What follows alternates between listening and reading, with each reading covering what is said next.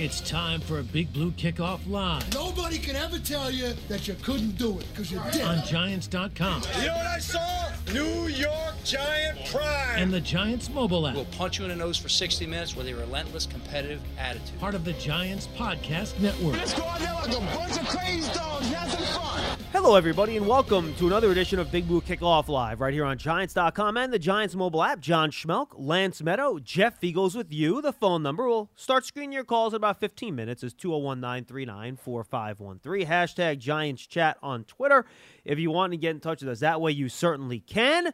Lance, Jeff, uh, yesterday, Lance and Paul kind of went through the game on Sunday. Jeff, I know you had your say on the post game show. Um, I'll just add this very quickly before we get to big picture stuff, Jeff. And then if you have anything else you want to say that you didn't say on the post game show, you can feel free. Uh, look, I mean, just just look at the offense. I mean, I don't care. You can talk about it whatever you want, but if and look, I think this is kind of clicked for me last night. What did the Saints offense look last night with Ian Book as a first time rookie starting quarterback and no offensive line in front of him? It looked an awful lot like Jake Fromm in the first half on Sunday, didn't it? Mm-hmm. It looked identical to me. So that's why when people were getting really upset about it, I'm not sure what else you expected because you saw the same exact thing with the Saints on Monday Night Football. You put a late round rookie draft pick having his first ever NFL start behind an offensive line that's not very good at protection. You're not going to be able to score or move the football, and that's what we saw. And it shouldn't be a surprise to anybody. So that's all I have to add about that game on Sunday. Well, look at look at the game last night. You got Sean Payton, one of the best coaches and play callers in football. I mean, it it, it doesn't matter. it's, it's, you know, it's, it's called ability. It's called uh, learning how to play the position. And I, Lance and I talked about this the other day. And by the way, it isn't Yeah. Book and Fromm's fault. It's No. not their fault. It's Oh, of just course. that's the way it is. No, I am not blaming any one of those guys. In fact, I want to go back to all the callers a few weeks ago that wanted to start Jake Fromm the first week he got here. Are you kidding me? We kept telling you guys it's not that easy. I will tell you this because I have experience being in this, not in the, as a quarterback, but knowing playing in the league as long as I did, how difficult this game is to play. The number one position, the hardest position to play is the quarterback position. You just don't show up on Sunday after coming off of a, uh, a practice squad roster. Here's the playbook. Go out and go against a number, you know, a good defense by like the, like the Dolphins, like the Eagles. I mean, it's tough. It's very difficult, and uh, you know, it's just it's it's hard to to understand how fast this game is played. Um, especially on turf nowadays, and how the game just kind of advances right in front of your eyes, and you don't know what to do, and how guys move from point A to point B. Um, you know, you saw the interception, the first play, you know, the first series of the game last night. It was just like, wow, okay. Uh, I don't know if that ball got tipped or not, but you know, it's just it got tipped. Yeah. yeah. So, but you know, those are all the things that go into playing the position. Um, as far as the Giants go, you know, they're just going to have to to figure this out on the run the last couple weeks. And you know, from the last game, we talked enough about it. It was just the Giants just do, cannot. I think that what summed it up for me, guys, and this is the last thing I'll say about the game last week, is that when the Eagles were asked about the Giants' ability to move the football and go down and score, I'm not I'm paraphrasing here, but somebody had said no. They you know basically we're not we're not afraid of that. We we knew it wouldn't happen. That to me tells you a little bit about what's going on when you're when you're lining up against the Giants these days. Offensively, it's- it, it, you know it's just it's tough. It's really difficult, and you know they got to figure it out. And, and by the way, I go back to that quarterback position. It's the most important. And if you don't have a quarterback, no matter what team you're on, you're not going to win football games. Lance, you got something to add before you move on? Well, the only thing I was going to add is in terms of the correlation between the Saints game last night and the Giants, you keep in mind Ian Book has been with the team for the entire Yeah, season. good point. Okay. Jake Fromm Yeah. came about a month ago, and Ian Book has been with the team. So there's certainly more familiarity with the offense, yet it was still a struggle, which goes back to what we were discussing, and Jeff was hinting at this. When the time is ideal to throw a quarterback in the mix, even if a young quarterback has been with the team all offseason, there are still limitations to what they know and how comfortable they are. Because keep in mind, Ian Book was third, really fourth on the depth chart, okay, at the early stages of the season because you had Jameis Winston, you had Taysom Hill, you had Trevor Siemian, and that's what it took for him to get a starting job. So he had very few first team reps, very limited opportunities to work with all of the players that were around him last night, and you saw how much of a struggle it was. And as John mentioned, they were down a number of their starting offensive linemen, so that didn't help the cause. But I think you just saw a guy that had much more experience with the offense, and yeah. he struggled. What would you expect for a guy that's only been with the team for about four weeks? Absolutely. All right, now let's get the big picture stuff, and I'm going to kind of launch off the news that came out yesterday. Uh, it was revealed the Giants announced that Matt Peart indeed did tear his ACL on that play, so he will miss the remainder of the year. We'll see how quickly he can get back next season. Obviously, if he gets back for the regular season next year, that's about a nine month recovery. That is on the really early end of an ACL recovery, though. I mean, you know, guys are getting back faster and faster, but we'll see. And, and I think this is a good time to kind of talk about these last two game guys because, you know, I mentioned this at the end of the show yesterday, Jeff. We were talking about, you know, a fan called up and they were like, why aren't you guys more upset? Why aren't you angry? And and the point and and Lance and Jeff uh, Lance and Paul made some good points and I just I came on real briefly because I didn't host but I just wanted to add that look obviously no one wants this team to do better than, we do and we, we don't want to have to come on and talk about yeah. a, a team that's out of it every every November. But you know once you get to this point of the year here when you're you know they had trouble enough scoring with Daniel Jones. Once you get down to Mike Glennon and, and Jake Fromm like y- you you kind of know it's not going to be real good. So I guess my question now, you know, I don't really take much evaluation from what's happened with this team since Daniel Jones stopped playing in terms of how to evaluate them as a group moving forward because Jeff you made the point it's a quarterback driven league right without a quarterback it's hard to really know what's going on around you know with the rest of the roster. You don't have that quarterback on. I'm talking offensive specifically now mm-hmm. to know exactly what's happening with other players. If you don't have the quarterback to bring it all together, so I guess my question for you guys is, you know, how much have you taken out of the last few weeks without Daniel Jones? I don't take anything out of it. I just don't think there's any value in it on the offensive side of the ball. And then, what are you looking for now and we can take this from an overall team perspective the last two weeks. And I thought maybe you would have a good opportunity to evaluate Matt Peart from, mm-hmm. you know, he started last sure. week. Maybe he would start the rest of the year, get some good evaluation on him, see where he's at. You know, and now you're looking at, you're like, boy, do we know who any of the four starting offensive linemen are going to be next year besides Andrew Thomas? So when you think of those types of questions, what are the things you guys are going to be keeping an eye on these last couple of games? Because I'll be honest with you, I'm having trouble finding things that I can really take a lot out of. I'm, I'm hoping you guys can give me a, a couple things to watch for these last couple of games. Jeff?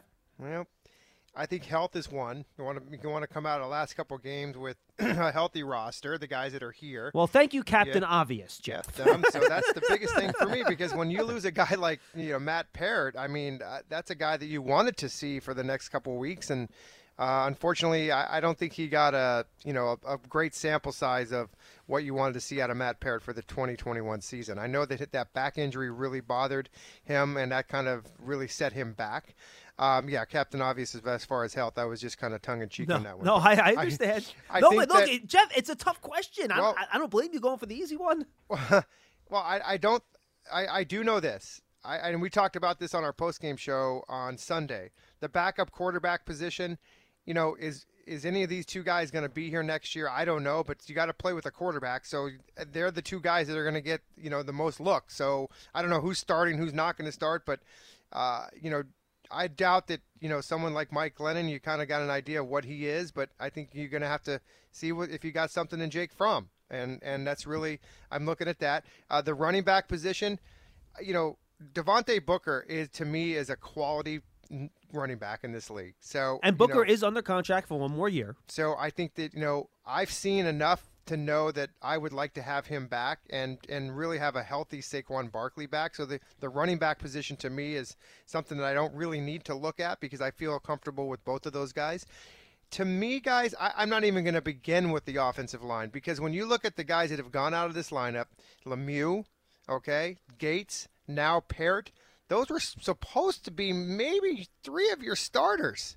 That are you know from injuries that haven't had a chance to, to play the, the whole the whole season. So I'm not even going to go with the offensive line. I think that's just too much of a thing to go. To me, this is where I want to see if the Giants receivers, okay, I know that Sterling Shepard went out and is he going to be back next year? Nobody knows. That's a major injury. But what bothers me about the wide receiver position, I think a lot of people, including you guys, will probably agree with me, is the separation issue. Uh, if these guys can't get separation, I don't care what kind of quarterback you have in dropping back and throwing the pass, it's not easy. You got to have some guys getting open. Uh, so I want to see a little bit more out of those, those wide receivers and some of the younger guys.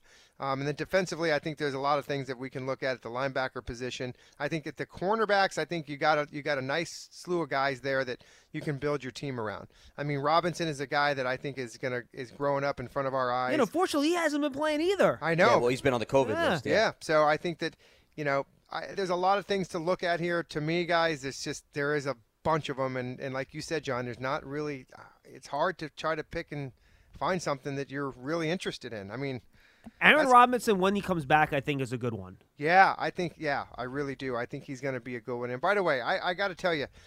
Um, and I should have picked up on this, and I apologize. The other day on the on the post game show, we had mentioned about the Riley Dixon punt that went into the end zone, and you know the the new guy that was there with number thirty. What's his name? Darqueze Dennard. Dennard. Yeah. I now know why he didn't go after the ball. Yeah, uh, yeah, because he Okay. stepped out of bounds and it would have been a legal Yeah, touch. and so Yep. you know that is that's bad on my part. I, I didn't see it. I should have known maybe that that was gonna what the reason was. But kudos to him, you know, because I was on him hard for not going after that football. But that's a smart play by him. Well, because- apparently Joe Judge yelled it to him as he ran by him as the gunner on Yeah, the he's down the sideline. sideline. Yeah. But you know what I mean, Lance? When you and I were sitting there looking, like, what the heck is he doing, just standing there? And um, I should have known that. But uh, good for him to know the rule because there are too many of the guys that don't know the rule. Jeff, our special teams expert, you coming up empty.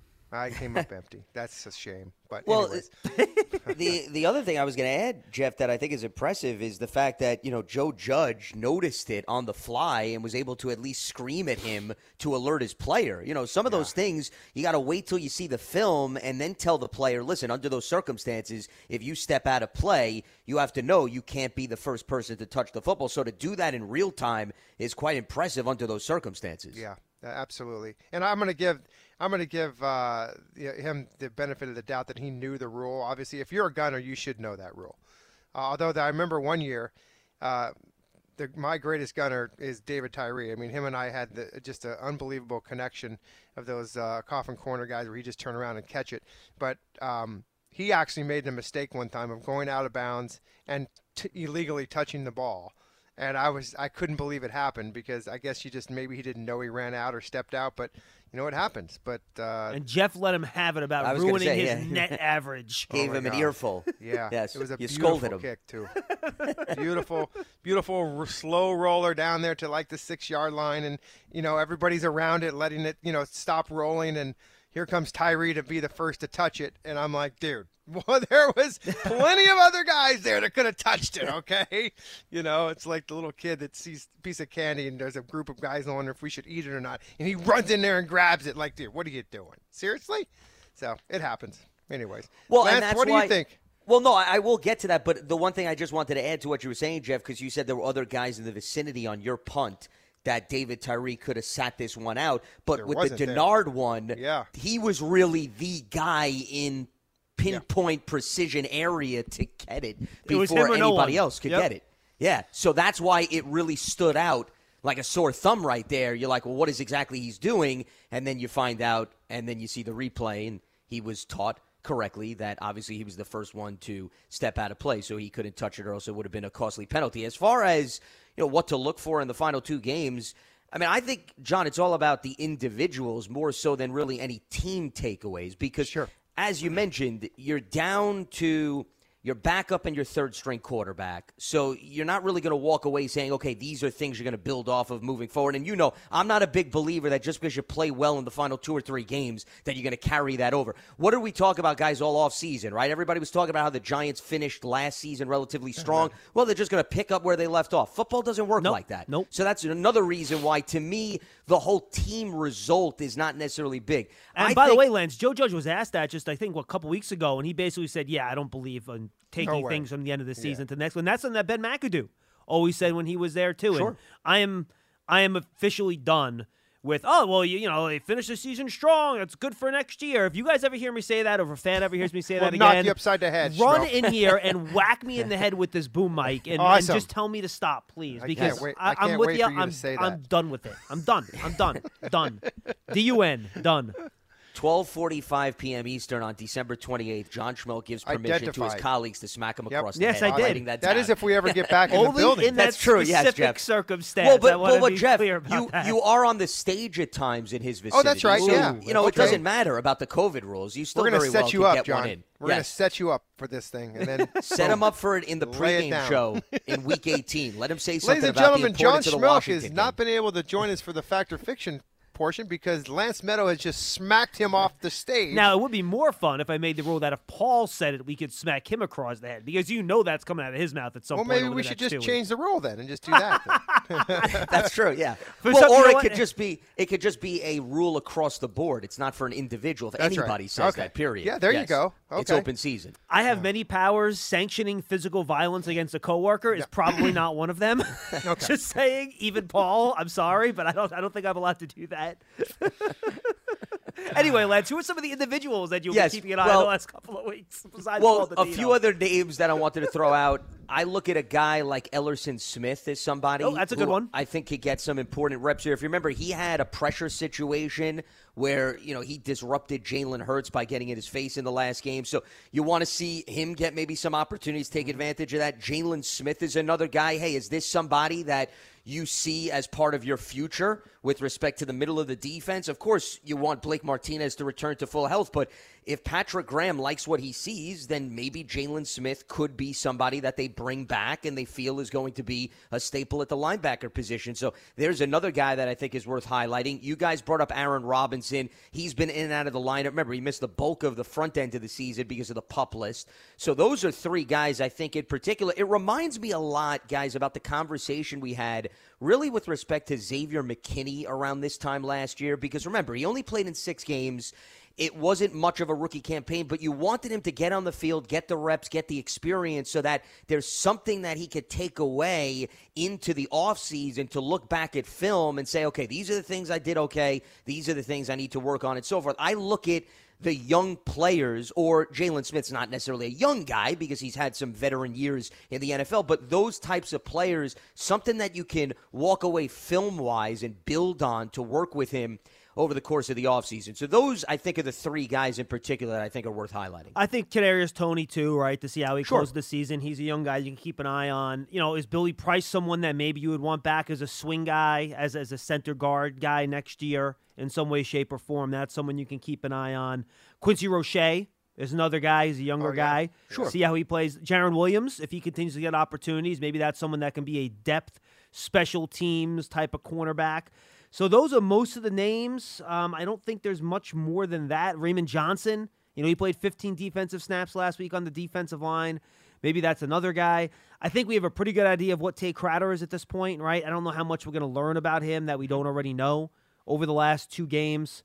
I'm just looking at all the guys that played snaps. Well, the other week. guy, John, that I just want to throw out, but once again, I don't know if this necessarily completely changes the mind of the front office. Is if Lorenzo Carter? Oh, that was another name I had down. Yep, good call. Yeah, if he continues to play as strong as he did in the last two games, as he has three sacks in the last two, does that perhaps signal to the Giants front office, okay, he needed time to recover from the Achilles injury. We like what we see. That warrants giving him a contract to bring him back for another year. I, think- don't know. I'm just throwing that out there. He almost- that could be part of the conversation. You almost hope Lance he doesn't do a whole lot, so then his price point on the market will be lower, so you have a better chance at retaining Yeah. him No, I'm I'm not even. No, I'm, I'm- I'm, absolutely. I'm, going- Yeah, of I'm not even half kidding. You know, because if he blows up, and let's say it's three sacks the last two games.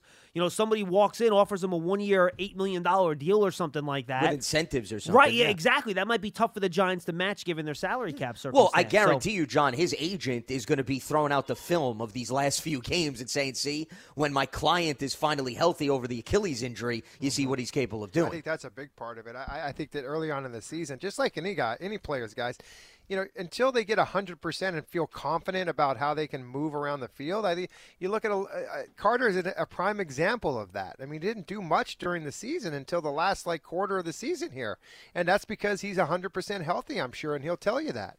Um, and by the way, the other day he also mentioned how this is his fourth season and how things are slowing down a little bit hello, this is what it takes, guys. It's just not easy for these players to come in and just have instant success unless some sometimes it happens. But those are you know those guys are just there. There's a small sample of them around the league to just come in and make a huge impact. I mean, you look at the draft picks in the National Football League this year that made the Pro Bowl. I think there might have been five or six of them, right? So there's not a lot of them. The young guys that come in and do real, real well.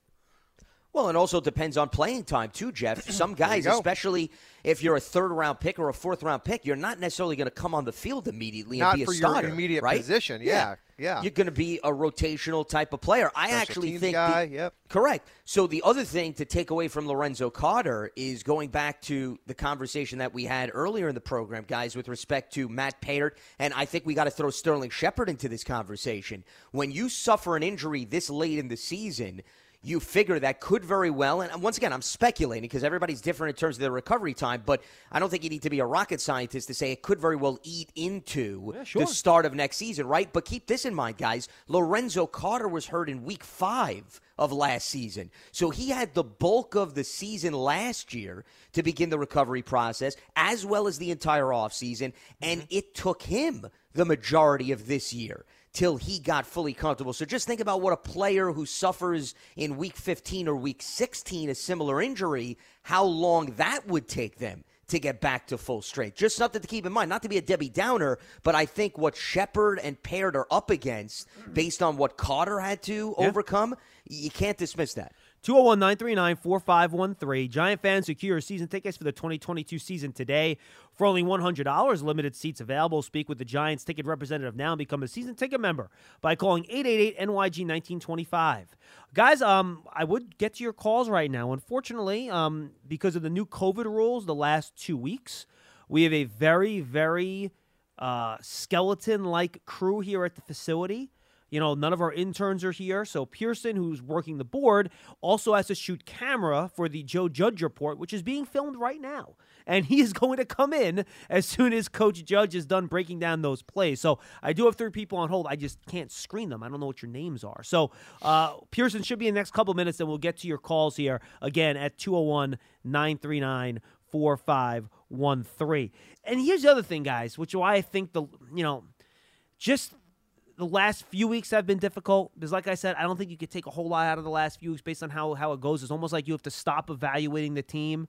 You know, after the game against Philadelphia, is that the game Jones got hurt in? Right, the Eagles game on Yeah, November he got hurt in the Eagles game. You know, so you almost have to, you know, get your evaluation done in terms of, you know, where the team is in the direction on November 28th, which is only 11 games.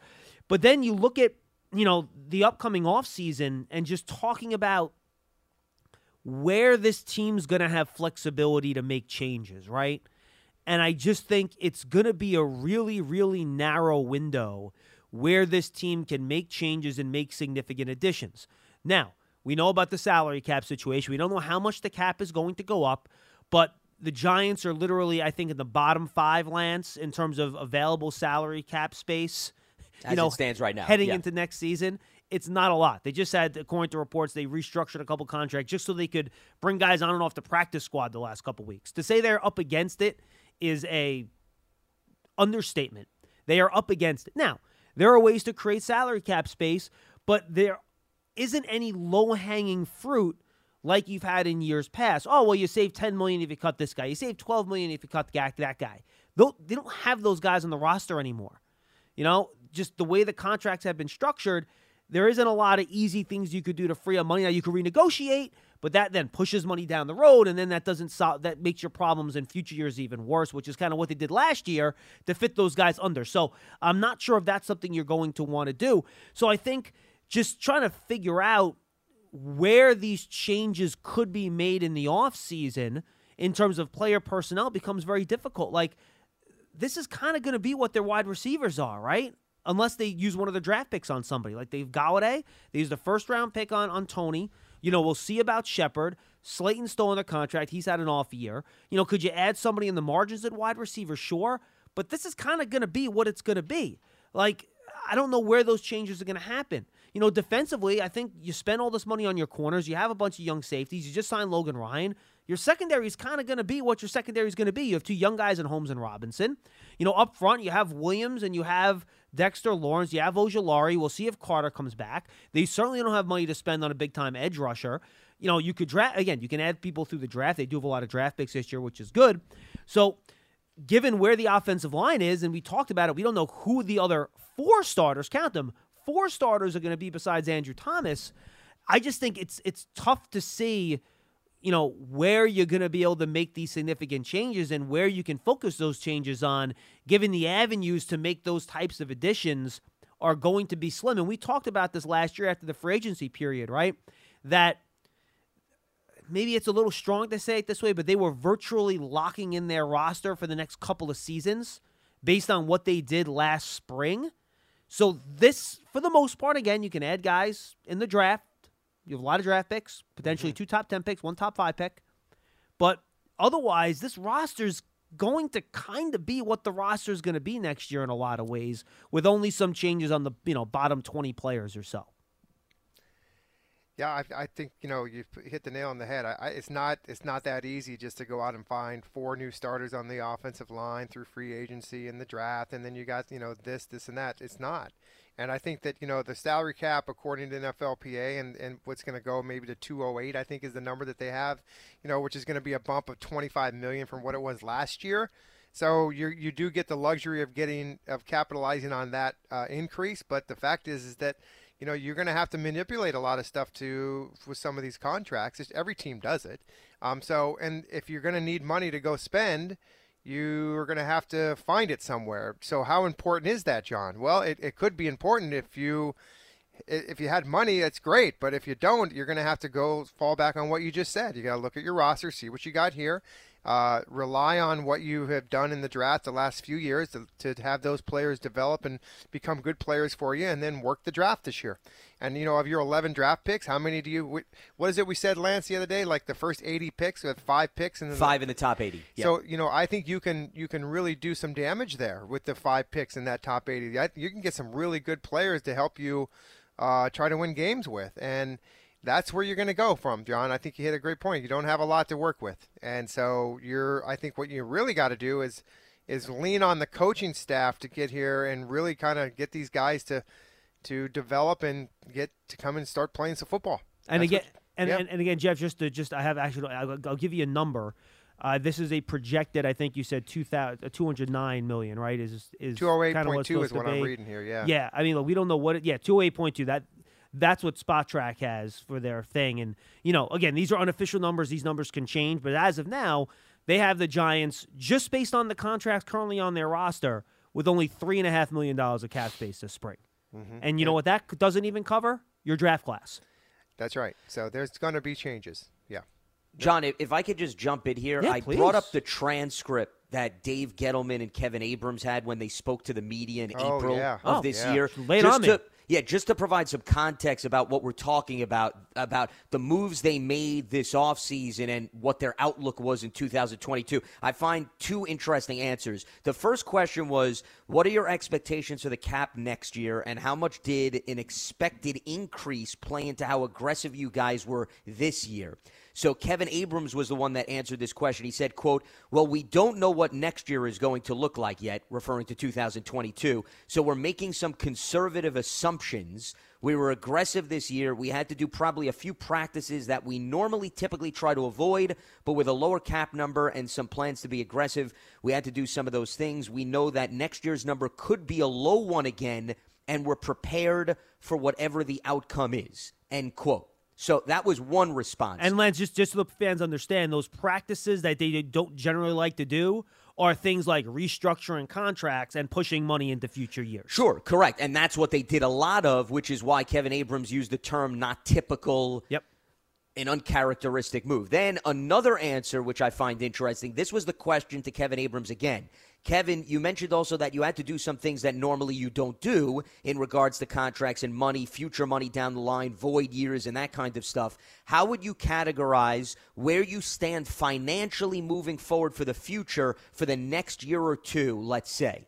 This was his response. Quote, I think 2022 could be a little bit of a challenge depending on where the cap goes to. Mm-hmm. Beyond, I'm more optimistic that nothing that we've done last year or this year puts us in any kind of precarious position. Next year could be a little bit of a challenge. We'll see. It's going to depend on science and state legis- uh, legislatures and fans and stands and a lot of other variables, and we'll see where it goes. I don't think we're in a bad spot cap wise, but next year could be a little bit more challenging than probably the years after that. End quote. So I think those two responses pretty much piggyback off of what we're talking about right now. No, absolutely. that's perfect context. Thank you. Yep. I think that summarizes well what, what we're discussing. All right, 201 939 4513. All right, it's time to go to Callers Blind. All right, so I got three people on hold. I have no idea who you are. So I'm going to just go one by one here. What you guys are going to hear is you're going to hear a click. And when you hear that click, that means you're the caller that's being brought on the air. So let's get ready to do this, guys. Again, the phone number is 201 939 4513. All right, let's go to our first caller. Caller, you are on the air. Click. Line one, speak. Click. Is it me? I'm not sure. Yeah, there you go. You go. We got a voice. Okay. How you doing? Good. So this is uh, Abdul Minneapolis. Abdul, what's up, buddy? Hi, How Abdul. are you? Good. Yeah, so uh, you guys are fine as uh, uh, fans of Seinfeld. Yeah. All I right. am. So the Giants, Giants are right now what I call George Costanza, and they need to implement the George Costanza rule, which means whatever they want to do, do the opposite of. okay. So if they want to p- pick Kevin Abrams as a GM, don't pick Kevin Abrams. If they want to stick with Joe Judge, don't stick with Joe Judge. Do the opposite of what they want to do, and I think it'll work out fine for them. Can I do a quick uh, public service announcement for you, Abdul? Yeah. For the and I, this this guy keeps fooling people, and I feel like a dope for even mentioning it because I don't want to you know publicize it. The Wes Yep. Steinberg Twitter account is a parody fan account. It's not real. Stop retweeting him. He's literally putting things out there just to make Giant fans upset. It's not real. Okay, It's fake. He's trolling everybody. He does a great job of it. But my goodness, the people that take this seriously.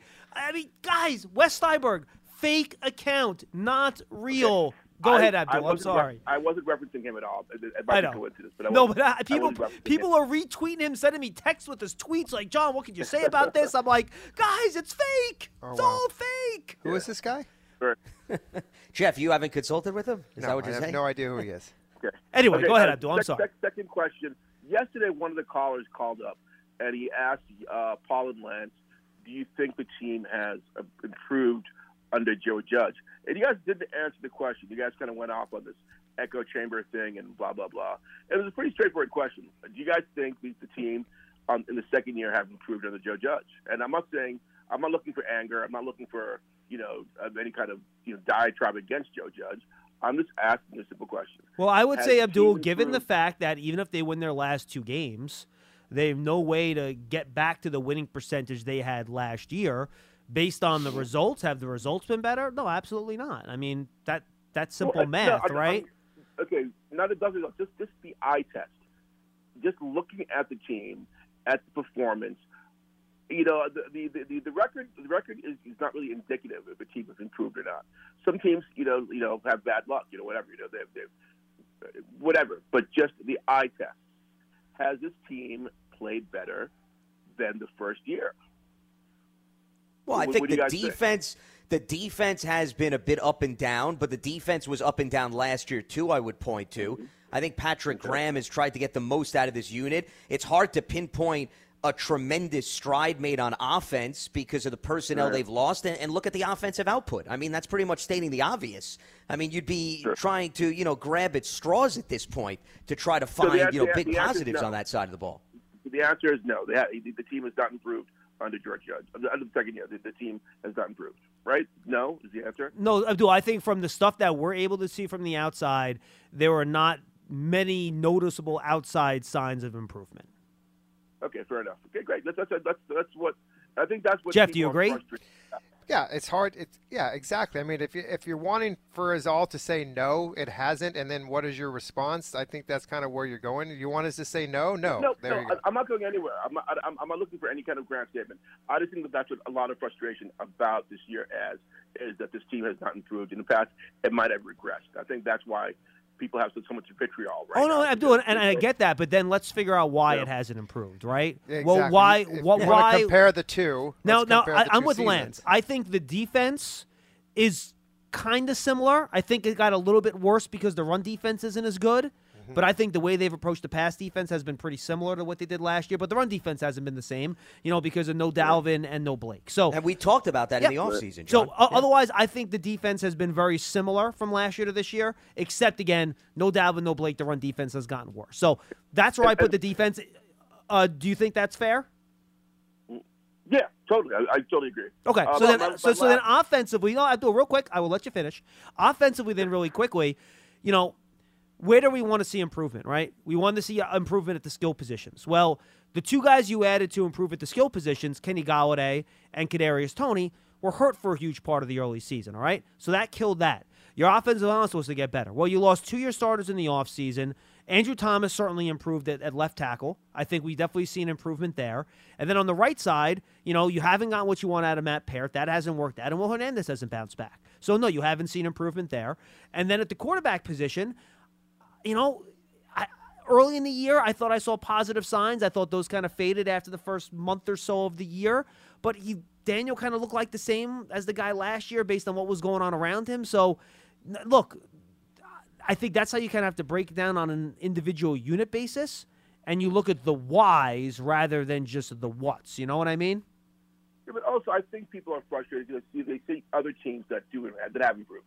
That you know that that maybe started out on the same level as the Giants, you know, beginning this year, and they now you know these teams are are in competition for the playoffs. well, can you give us an example, though, in fairness, Abdul, just so we I have think, I think San something? Diego, I think San Diego is a good example of that. Who? You I'm know, sorry, who- I, I didn't catch that. Dude. Who? over, over the past over the past five years, you know, San Diego wasn't that great, and you know they were kind of in a rebuilding mode, and they just have done it faster than we have. Um, who, who else is the top? Um, well, Miami. That's kind of a freak show, you know, losing seven then winning, or losing seven then winning seven is kind of a. yeah, That's not really how people do it, but they have improved. Okay, that's fair. Um, that's fair. Ma- I, um, I, you no, know, no, I, I think Miami's a better example because the Chargers added a, a top level quarterback, and that's going to lift all boats. Well, and You also what I went mean? out in free Well, agency to that- improve the offensive that's line, too. Daniel Jones. You know, Daniel Jones was picked at six, so you know he should have been that quarterback. No, that's fair. But that's fair. Whatever, whatever. That's fair. Okay. Um, and my last thing, and I'll let you guys do. I appreciate the phone call. Um, no one, everyone talks about getting rid of Daniel Jones and, and trading for Russell Wilson, and I think that's that's kind of ridiculous. The, the one person that should be traded, I think, you know, and um, and I kind of I love the guy, but should be Sha- Saquon Barkley. You know, I think he is the most tradable. I, I, I don't know why and no one talks about trading Saquon. You know, um, you know he's. I'm not, I'm not sure he's the same or whatever it is, but we're not we're not, we're not getting, you know, uh, we're not getting what, what what we should be getting out of, out of that position. And I think he's the most tradable. I think there's a GM out there that will that will you know give us more uh, draft uh, draft uh, drafts. You know, the, the, this year's draft, maybe next year's draft. What do you think think you could get for him, Abdul, in your opinion? You know, I, I, maybe a fourth and a fifth, or a fourth or a fifth. That is a very reasonable response, Abdul. I appreciate Yeah, that. I was expecting a higher Yeah, pick me out of too. him. No, I Yeah. think I think that is a I think that is a very reasonable answer. And so, is it worth it? Yeah, and I, I you know, I think it is. You know, because you know, the more draft picks you have, the the more darts you have to throw at the board. You know what I mean? And I think at this point we need a full quiver. You know what I mean? We need. We need. Well, we let me, Abdul, let me ask you a question. If so, if, if if you have, and gotta hope so. You know, you go through the rest of the season, and and Saquon, it comes out of the season healthy. You got another off season where he's going to improve. Are you willing to give up a fourth and fifth draft pick for the propensity for him to maybe all of a sudden in his final year of his contract I really ball I out? I just don't see. I don't see unless he suddenly becomes Gale Sayers. Well, I mean, that's going to be hard to You know, do. You know what I mean? And and he like runs for two thousand yards, twenty five touchdowns. I really don't see that position. We, we get someone else through the draft who could be almost as good. You know what I mean? You know, might, might be a touchdown or two touchdowns less. But at this point, and it's been proven as a running back, you know, you can, we, can, can get someone who is who's a Booker is serviceable. Right? A book uh, was, right? Number twenty eight. He's right now better than Saquon. You know, so we could we could go many ways of getting someone back Sure. to, to fill this position while getting some draft capital. Thank you, Abdul. You know. Uh, yep. All right, listen, uh, guys. I appreciate the phone call. You guys You're welcome. Hey, Thanks you for too, calling man. in. Happy New Year. Hey guys, look, I- I'm going to even just put Saquon as a player aside, right? Whatever you think of him. At what point do you say, well, he's on the last year of his contract. If we don't plan on re-signing him or extending him, does it just make sense to get something back for him so he doesn't just walk away for nothing? Well, you also you're gonna you'll be able to you know with salary cap money what he's gonna make be able to be off the books for that too. You know, so Yeah, I- you, I- you would you would save cap space in a trade. yeah, I don't know how much true. it is. Um, I, I yeah, think 'cause I you're talking believe about there's the no fifth year dead money, option right? triggers. I'm sorry. No, the fifth year option is going to start to trigger, Jeff. That's Yeah. what you're insinuating. And normally, the fifth year option for first round picks is a little bit more expensive Mm-hmm. than what the earlier years on the contract are. Yeah, and, and, and, and none of that would be dead money that would stay on the Giants cap. All that money would theoretically transfer to the new team. Yep. Yeah. Anyway, So and, and and maybe somebody blows you out of the water and comes with a higher fourth or fifth that we talked about, and and that you know saving money on the cap and getting a third rounder, and it's time to move on, and boom, boom. You know who knows? and again, that, that, that, that was more me asking a strategy question. Like you can even take the name of the player out of it and just like say random player A.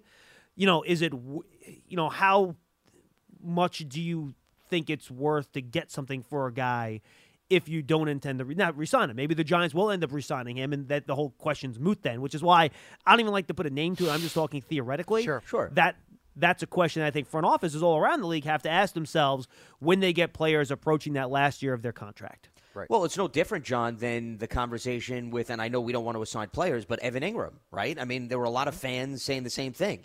If the Giants are not necessarily going to have him in their long term plans, they should look to move him. So, I mean, to me, it's very similar to the whole Saquon hypothetical conversation. And I, I think that if you don't have plans to re sign a player and you could get something in return, I think you should certainly explore that. But at the same time, with respect to if it's going to be a fifth round pick, let's say, in this hypothetical conversation. I just I don't know if there's the benefit of saying gain an extra fifth round pick versus rolling the dice and seeing Saquon another year removed from the torn ACL. I Can agree. he get back a little bit more to that level of explosiveness and then maybe he warrants wanting to be re-signed, right? Or if he's so I- good, another team signs to a big contract and you get a fourth round comp pick for him. Sure. I mean, there's a lot of scenarios, but I guess under that circumstance, John, if I were to give my hypothetical answer, I would rather hold on to him and Yeah. see if he could get back. And I think this is what Jeff was referring Yeah. to. If Yep. if he could get back to that level versus just adding a fifth round pick, because I'm also looking at it from this standpoint. If we're talking about the Giants already have a high volume of picks going into 2022 and five in the top 80, I don't think right now they're in dire need where they're saying, boy, right. if we had one extra pick, it would take this draft class to a whole other level. If they were in dire need, guys, and they needed a few extra picks, I would say, okay, maybe I'd explore it a little bit more. I'd rather roll the dice to see if Saquon could get his legs back under him. No, good argument. Good argument. And this will obviously be a debate that we have all off season as the Giants try to. That's make a some these preview of decisions. what Big Blue Kickoff Live Yes. is going to be like in the middle of April. Absolutely, Yes. Absolutely. Middle of April. Try the middle of February. Middle of Jeez. February, yes. Two- 201 939 Oh, we got our work cut out for us this year. Oh yeah, we do. All right. So once again, folks, I I don't. Maybe coach was a little bit tardy because I still have no sign of Pearson. Maybe he was intercepted on the way here. So we're gonna keep going to callers cold. You hear the click. That means you're on. Caller, you're on the air. What's your name and where are you calling from?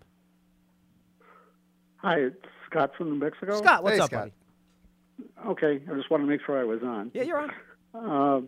Uh, okay, well, as I said, I've been uh, listening to all the games stoned so they make it more palatable to watch. There you go. Wow. A little I too hope much it's the good information, stuff. but that's Yeah, okay. I know. But uh, in all seriousness, the Giants, in totality, have scored exactly 22 offensive touchdowns, which is less than they did last year. And uh, in regards to Abdul's question or, or answer about Saquon, he scored two running touchdowns.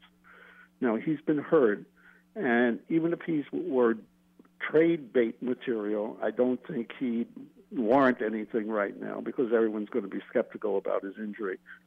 So he's going to be on the roster at least for next year. Well, Scott, if I What could just could- interject here, I get your point. Personally, I don't think touchdowns for a running back is the end all be all statistic. I think you're much more concerned about yardage per carry, the explosiveness. Those things to me are much more important because, case in point, the Giants just played the Eagles. You know how many touchdowns Miles Sanders has this season, Scott? Same as No, I don't. That's right. A donut. Okay, Okay? but- he has not but the scored. So are you going to trade are at- Miles Sanders because he hasn't scored a touchdown? Right, but the Giants are Good point. averaging 95 yards a game. Where there's only, I think, two or three teams worse than that. No, look, Scott, Scott, league. Scott. If, if your point is that the Giants' running game has not been good enough this year, no one would argue. with Sure. that. Yeah. Right. But I'm saying that's a better have- indication than touchdowns. I guess that's what Yeah. I'm getting. Yeah. at. Mhm. Yeah. You have more of an argument there And to you- keep them for that. Correct. Right. And you have to have a good running game no matter what. And I think you guys were very honest in saying that no matter how many draft picks the Giants have next year, it's going to take a while. It's probably going to be 2023 before the Giants are actually back to some semblance of where they can actually perform the way we hope all the Giant fans hope they will perform. But my real serious question is the, the question with Daniel Jones because I think he's had three MRIs now. I, I believe I'm not positive on that. I think he has, and they still haven't announced what his problem is. And yet, He has he has a I'm sprained neck. They announced it as a right. sprained neck. yeah. But but a sprained neck could mean a lot of different things. Like he has a disc problem or some other thing. Only because I know a little bit about it. And I'm just wondering what happens if Daniel Jones can't perform next year. Say he's out. Uh, you're not going to do anything with Mike Glennon, and you're not doing anything with Jake Fromm. You have no real backups. What do the Giants do if Daniel Jones is more seriously hurt than anyone's leading on to? Because the quarterback's obviously your your cinch bet. And that was my main question. Where do you where do you go? Do you look for a quarterback who's in the league, or do you take a chance again and draft another quarterback? And that was my Well, I mean, real question. Scott. I, I haven't evaluated the quarterbacks in the draft, so I, I really I'm not. I can't right. answer that. Right I know now. it's early to do that, right? There's not. There's five of them, but they're not. They're not the greatest. Um, I'll give you my answer real quickly, Scott. Um, I, Okay. I feel like that. You know, we talked about this on our post game show. Lance and I did about the backup quarterback Sure. position. Depending on what you want to pay somebody, that's what's going to determine who it's going to be in a sense. Because the the top ten backup quarterbacks in the league, the number ten guy makes three and a half million dollars. So Right. if, if you're gonna, you, so we were just talking about the salary cap. So where are you gonna position yourself to spend that type of money on a backup quarterback? The other one would be to bring in maybe a backup quarterback of that value and have him compete with Daniel Jones. Maybe that's what they do. Okay, because you Okay. got you got Daniel Jones at eight point eight million dollars on a rookie contract. That's pretty darn good. If he's healthy and he does win a job and he goes and plays well, then you- you're you're doing well. But if there's an injury where it's more than what you think it is, maybe it's an indicator when they bring in a, a veteran guy. And I'm just hypothetically spitballing here that maybe that's what you see. Who knows? But I will tell you that it's going to be a veteran backup quarterback is going to cost you money, and you and the Giants don't have a lot of it. So we'll see. And yeah, I'll- you're talking about four to seven million dollars potentially on a backup mm-hmm. quarterback. Thanks, Yep. Scott. Yeah. And Yep. I want to say this too very quickly. What I get if you're a contending team, you want to have a good backup quarterback so that if your starter misses a few games or a month, you can kind of stay afloat. But as a rebuilding team, is having a the the payoff for having a veteran backup is it really enough of a payoff to make that sort of investment in it? I guess is my question. Well, let me ask you this, John. If you well, let's just hypothetically think that you know we had a quarterback in here who let's just call him Nick Foles. I just throwing the name, you know, just whatever. Who And- knows? and they may that play quar- him on Sunday, by the way. But go ahead. there you go. Might, yeah. and and you know the the way that the wild card is working with this this year. I mean, you know, maybe those three or four games that you needed wins out of, you got three of them, could put you in the mix right now. Yeah, but I mean, I understand the premise of what you're talking about. I really do. I It's mean, just- look, look, look, Jeff. They've played four games. You're telling me that Nick, when Daniel Jones couldn't go three and No, one, I, that the I, backup I know is going to saying. go three yeah. and one. No, I know. You know what no. I'm saying? Yep, I, I, I get it. I get it. It's just there's this is there's so many layers to this question, um, but I understand where you're coming from. Um, but as as Lance said, you know, if you're going to go down that road, it's going to cost you between four and seven million dollars to have a guy like that. You know, and uh, you know, I I was just thinking, you know, maybe they do bring a guy in like that to compete with Daniel Jones. You know, maybe to see how that happens. Um, you know, I think we're gonna lot we're gonna know a lot more what's gonna happen here in May with the. Uh, Or, or, or what you can do is just pick up Josh Johnson mid season and just let him throw for 280 yards, which is what he seems to do no matter who sides him. Yeah, How about Jets, that guy? Ravens, it's yeah. unbelievable. And, uh, hey, he was a former Giant. Once a Giant, always a Giant. so- That's right. There you go. With respect to no, but in all seriousness, unless Jeff, you had more to say, I didn't No, want I'm to cut done. you off. Yeah, okay. You. No, what I was going to add. The example that I'm coming up with, John, and, and I agree with you. I, I think you got to ask the, the cost evaluation. You have to have that conversation. But I guess I keep thinking back to the Eagles where you know most people didn't think the Eagles were going to be in the playoff hunt, and they are. So you know sometimes you have an outlook for your team, John, and then you hang around mathematically, and then you wish you had a capable backup to maybe keep your head above water. So they went out. The example that I'll give you is, and this is not necessarily going where Jeff and I were talking about on the post game.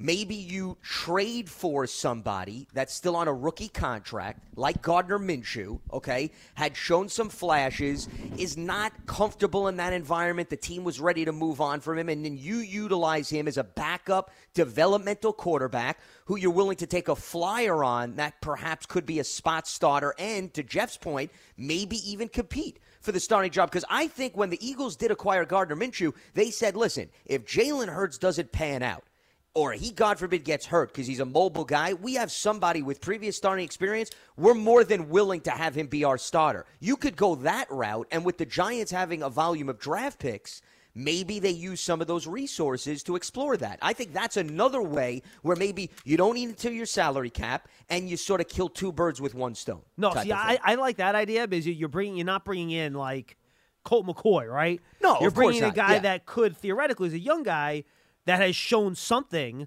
could you know be like a short-term solution. So yeah, I you know I think that would be an interesting way to to look at it. And would like a sixth-round pick be worth that investment, right? Because I think that's what they traded for Minshew, right? A sixth-round. Yeah, pick, I think it like was that. Correct. Yeah, and, and I don't think that's bad value. And here's the other thing connected to that, John. You know, going back to the last caller, Scott. And listen, we can't sit here and speculate about Daniel Jones's health. The bottom line is the Giants evaluate him. They issued a statement. They are optimistic he's going to make a full recovery. And I think that's what we have to go by. But does it hurt to have the conversation? Should we have an insurance policy in place? God forbid he has a setback. Nobody's got a crystal ball. So I do think it's valid to say, can we upgrade the backup quarterback position? And can we bring in somebody that we have confidence that could maybe give us two or three starts? God forbid Daniel Jones doesn't play. Because, John and Jeff, regardless of the current neck injury, the bottom line is, and Jeff, you and I talked about this on the postgame, mm-hmm. Daniel has missed at least two starts in all three of his seasons. Mm-hmm. So the track record is there that that justifies having some protection in place no matter what his current injury status is. Hundred percent. Yep. All right, 201 939 4513. I think someone that was just holding for most of the show just clicked out, by the way. We hit our little half an hour time limit. Um, so if we lost you, call us right back. I'll make sure we get you on before the end of the show. Um, I apologize for that. All right, let's go to Ben in California. He'll join us next. Ben, what's going on? Hi guys, happy holidays. What's up, You bud? Ben. Same to you. First, first things first, I got to thank you all for making this difficult season this, and this difficult couple of seasons palatable.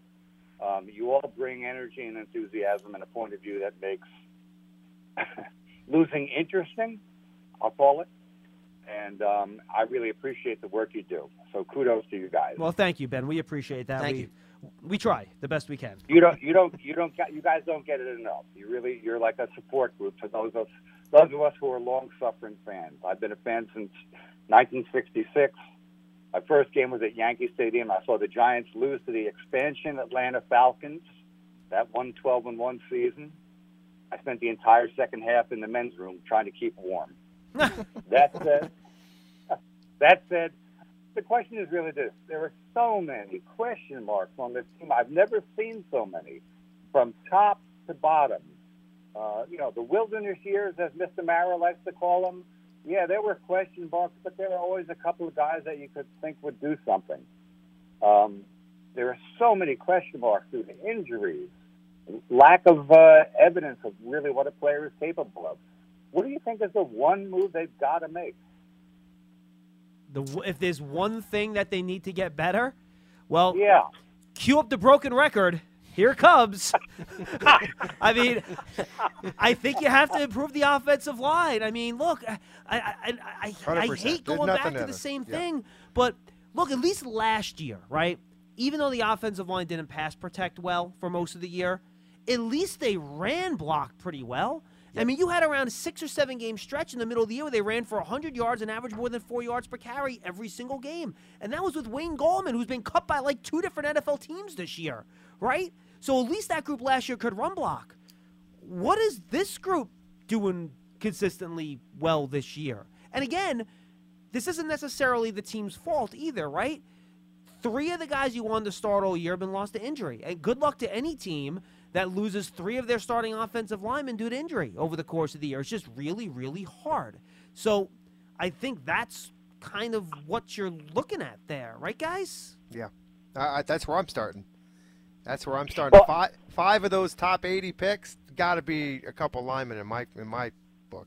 Just I, I'm glad you said that. I'm glad you said that because to me, it's like make the first five picks offensive linemen. I know you're not supposed to draft for need, but for crying out loud, the need is there. And bring in five young guys who can, can at least compete, even when you get to that fifth pick, to find the best Division three offensive lineman you can and let that kid get out there and play. Well, it's funny, Ben. You know, the Giants are going to have two top 10 picks. Even if the Bears win their final two games, the chance of them picking lower than 10th is extraordinarily slim, just based on what the records look like in, in, in the NFL. So you're going to have two top 10 picks. And again, I have not studied any guys, but I have. I have started looking through top 100 lists and mock drafts just to kind of get a feel for guys. And there is an offensive tackle out of Alabama that is close to a can't miss guy. He's like 6'7, 350, but moves really, really well. Um, I don't think he will get to the Giants when, you know, with their first first round pick. He might be a top three type guy. Uh, and then, believe it or not, on most of these lists, there is a top 10 prospect that's a center. Oh yeah, the guy from Iowa, yeah, right? Yeah. uh, Linderbaum, something like that, right? And you never, ever, ever, never, ever. I don't think Lance, in all the years we've been doing this, we've seen a center listed as a top ten prospect. We've seen guards. I don't know if we've ever seen a center, but they say this guy is like a generational center. Do pick a center. Maybe don't pick him with you know the fifth overall pick, but you pick him with like, do you pick him with the eighth overall pick? Like, do you get enough bang for your buck there? That's going to be something that I think is you know, talk about you want you want to preview the offseason? Well, that's going to be our conversation for like 2 months in March and April. You know, do you value the center enough to use a top 10 pick on him? Yeah, great point. Um, I think the Bengals drafted a center first out of Ohio State. Yeah, it was that, that, That was, was actually Billy that was Price. Billy Price and, then, and he was what like 18th, right? Something like that, Billy Price. Yeah. So, guys, just thank you again for a great season, for great thoughts. Wish you good health, and uh, let's see what we can do. I'll see you in the men's room by the heater. Thank you, I'll Ben. Well, same with to you. Yes. We appreciate the call. And by the way, Billy Price in 2018 was the 21st overall pick by the Bengals. And I think Just- I think Bradbury um, was also uh, the the now center for the Vikings, right? Lance Bradbury. Yes. I think Yeah, Bradbury. he was also I think a top 20 pick, if I'm not mistaken. Well, I actually I just brought up this article which was written in 2018. So just keep in mind it doesn't have the updated version of the last few drafts, but it just had this statistic that over the past 20 NFL drafts, so that goes from 1998 to 2018, 10 centers had been selected in the first round. Just to give you an idea. Right. Now, the way they label them, they have elite, they have great, they have good, and then they have adequate, and then bust. so their elite guys are Travis Frederick and Nick Mangold. Frederick was 31st to the Cowboys. Mangold was 29th. Just to give you an idea Yep. of where centers Mhm. have No, gone. that is great. I love it. Alex Mack, 21st. He was drafted by Cleveland, but he's moved on since. Elite. He's really good. They have him as great, but he's been a solid center. I wouldn't argue that that was not a good pick. Then the good category, Ryan Kelly of the Colts, and I think Ryan Kelly probably has gone up more towards the great category He's a good given his play. Uh, Maurkice Pouncey was 18th overall. When Eric- was uh, Kelly picked? What what number? Kelly was 18th, as well. thank you. Okay. Yes. Mhm. Eric Wood, 28th overall. Eric Wood, of course, has since retired. He was Mm-hmm. with the Buffalo Bills. Damien Woody, who was drafted by the Patriots, then played for the Jets, 17th overall. Well, so, you know, he, he ended up playing tackle, Damien Woody, right? I believe center, so. Yeah, he, he, he, played actually, yeah, he was a left guard, a right guard, and a right tackle Yeah. over the course of his career. So he didn't even end up playing center, so you could throw him out of there. But once again, just in terms of where they're drafting, notice the trend is the teens and the 20s. Yes, That's correct. where we're pretty much And at. by the way, and and not even the lower teens, like fifth, look at this, back half of the first round. Sure. Yeah. Right. Mm-hmm. Now we get to the adequate category. They have Jeff Faine, 21st overall in 2003 to the Browns. Then Chris Spencer, 26th overall to the Seahawks in 05. And then their bust is Cameron Erving, Ah. 23rd overall to the Browns. And he's also been with a few teams since. And by the So- way, Bradbury has not really he has not been that great since he's been drafted either. And and you know you can Billy Price has changed teams already, so you could put those guys wherever you want them. Yeah.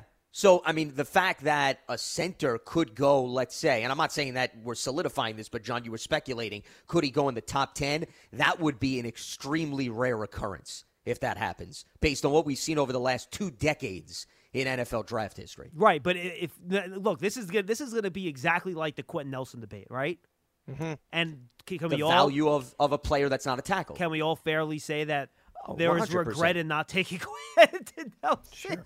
Yeah. Well, I thought you were going to go with is there justification right now for why the Colts Yes, took him? And right, I would correct. say yes. Well, I think there's justification. I think the answer to both questions is yes, right? Sure. Yes, Yes. and yes. Yeah. Yes squared. Quenton Nelson's pretty good.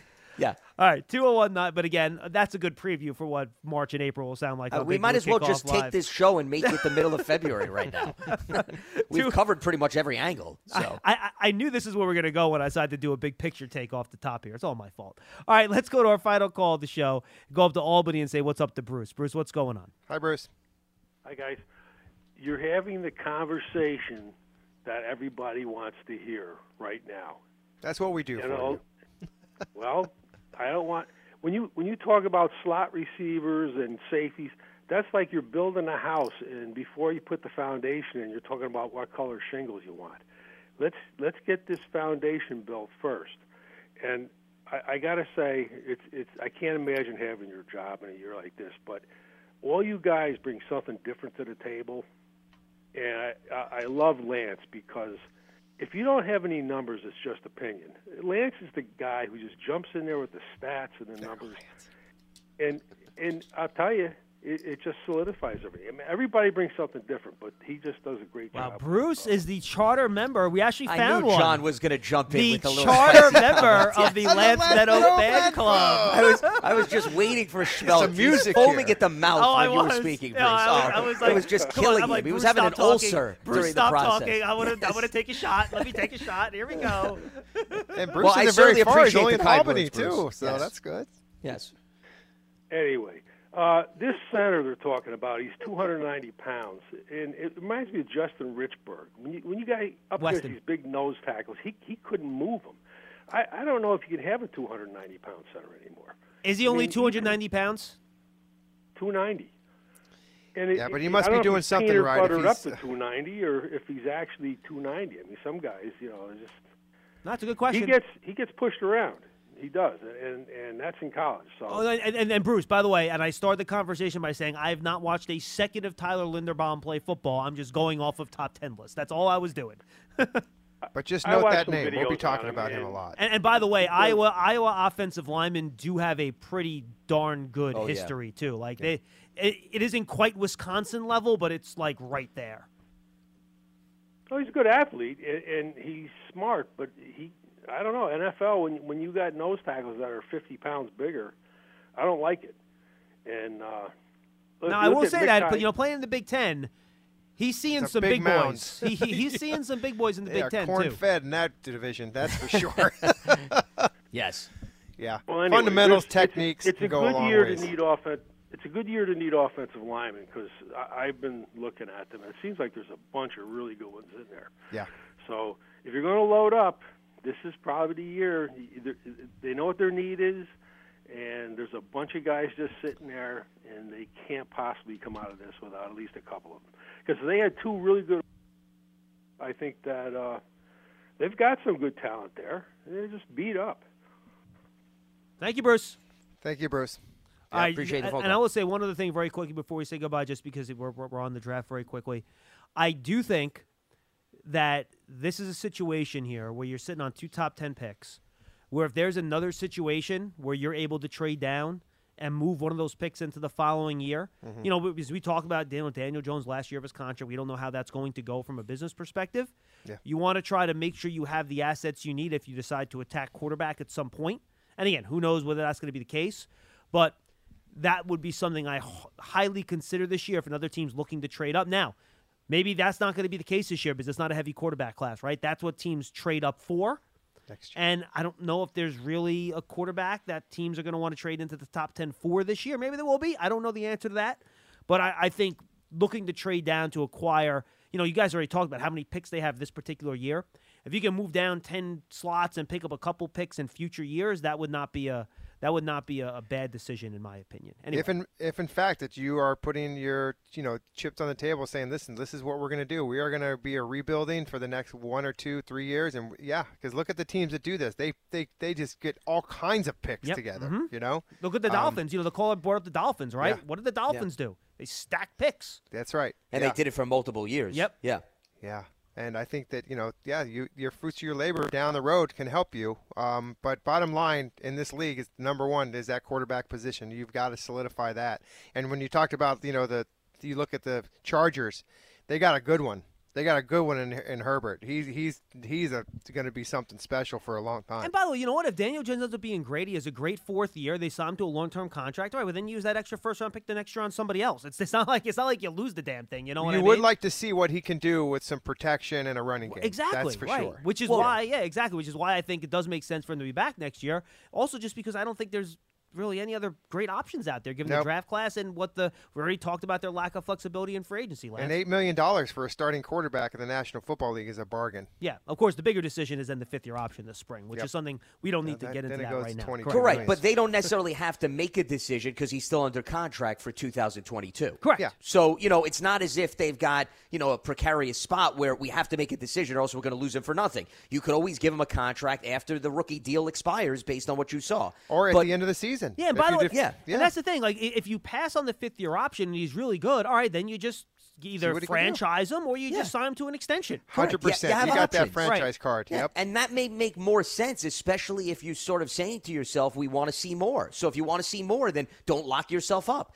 Give yourself that flexibility. The only thing that I was Great just going to add real quickly to Jeff's point is not only do the Chargers go out, they get Justin Herbert, Jeff, but then they said, "Now we're going to protect him." And they did it right in free agency, and then they drafted Rashawn Slater. So they prioritize making sure the house is in order now that they have the franchise quarterback, and that's clearly what the Giants now need to focus on. And not for nothing, as as much as we're all impressed by the Chargers and how well they're playing, the playoffs started today. They're not in. That's Of course, right. yeah. They're eight and seven. Exactly. just above 500. yeah. No. No, uh, And that's insane, right? I mean, well, it, because it just goes to show you you need a defense, you need other things to work in cooperation with those other facets. Yeah, it they're just goes to show you that anybody team. can beat anybody on any given Sunday. I mean, Well, I'll- they, they I'll- lost to the Texans this past Texans. I mean, Jeff. I'll, I'll put it this way, guys. on, on the season, they're negative three in point differential. They've been outscored this year by their opponents. yeah, that defense. Yeah. I mean, well, that's what I said. There's a whole other facet of the team. Which is why quarterback records is the dumbest thing. and by the the way, you know the Chargers they put up about that. points too. Yeah. So negative th- negative three in the point differential, and you know the Chargers they they're thirty points like nothing every week. So just goes to show you their defense is not good. Right. do you- I, I don't know if you guys. I'll, we'll play a quick game. What team do you think has the worst point differential in football right now? Oh goodness.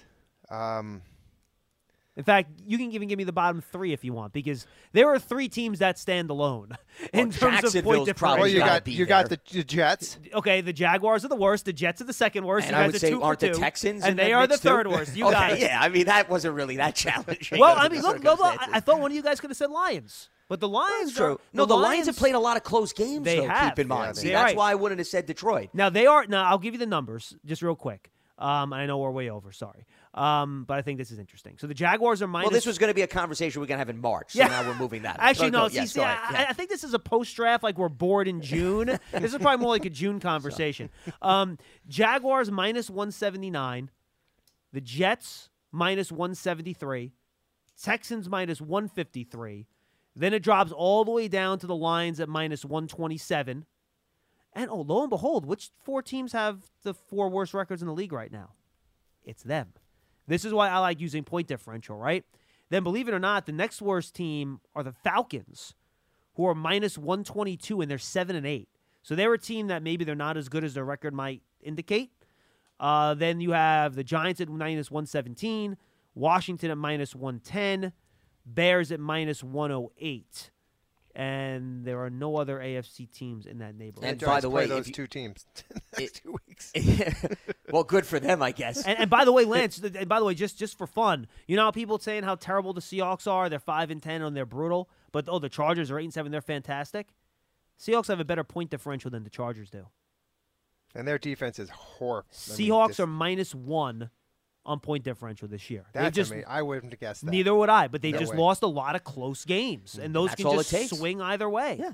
100%. By the way, if you did this exercise and you looked at the top teams, the reversal, it's no surprise that those are the playoff contenders, too. I mean, it's similar to turnover differential. Point differential and turnover differential, to me, are the two strongest indicators Yep, of where those. a team is in the standings. And by the way, I'll just say this: if you're thinking about Super Bowl winners this year, the team that's surprising, Lance, who right now is the number one seed in the NFC, the Green Bay Packers, they're only plus fifty nine. That's not great. The Cowboys are plus one fifty. Gee The whiz. Eagles are plus 80. The Eagles have a better point differential than the Packers do this year. How about that number? Hmm. The Rams are plus 90. They're better than Green Bay. The Cardinals plus 88. They're better than Green Bay. Bay. The 49ers are plus 43. They're only 16 points behind the 12 and 3 Packers. So if you're looking for a team that maybe, you know, they go strong into the postseason, then maybe they, they don't get where they're going to go, you think they're going to go, that might be a team you're a little worried about. And on the other hand, in the AFC, you know, the Colts are 9 and 6. They're plus 104. They have the fourth best point differential in the AFC. So, just some and the Bills are by far the best at plus 163. In fact, they might have the best in all of football, the Bills at 163. They do. So, just something to keep in mind here. Records all sometimes are can can fool you a little bit when you when you look at some of the other metrics underneath it. Well, the one thing that I'll add, guys, is this reminds me of the conversation when we talk about the one time the Giants made the playoffs since 11, which Yeah. is 2016. I don't know if you can look it up real oh. quickly, Oh. John, but Absolutely. I always said, and I know all of you, I think, pretty much agree, that was a season where they were walking by the chinny chin chin. They okay? were Jay Lance. They went 11 and five, and they were only plus 26. There you go. So that you know what, when we have that conversation in the future, John, we have to bring a point differential Yeah. for that season because that I think spells out Great perfectly why that was far from a dominant 11 win team, which I've said time and time again. Yeah, they, they, they, they, they closed out. They won games. It's, you know, they, But they won Jeff by like one, yeah, by they- they three. knew how I mean, do it. You know, constantly at the like end of last games. year and the Yep. years before, where Yeah. this team has just doesn't know how to win the way those close games. The way you look at Yep. these years, you know, you look at these one possession games that are three point games or seven point games, and this is why I like to say, all right, figure you go 500 in those games, you split them evenly, all right, and you throw those games out. What are you in the other games? Right? And Lance, we went through this exercise earlier in the year, right? Like, what's the Giants' records in games this year of, I think, what we did, like more than 10 points, more than 14 points? Something like that. where the game was decided by by, by, by, by more than two scores, and their record was terrible.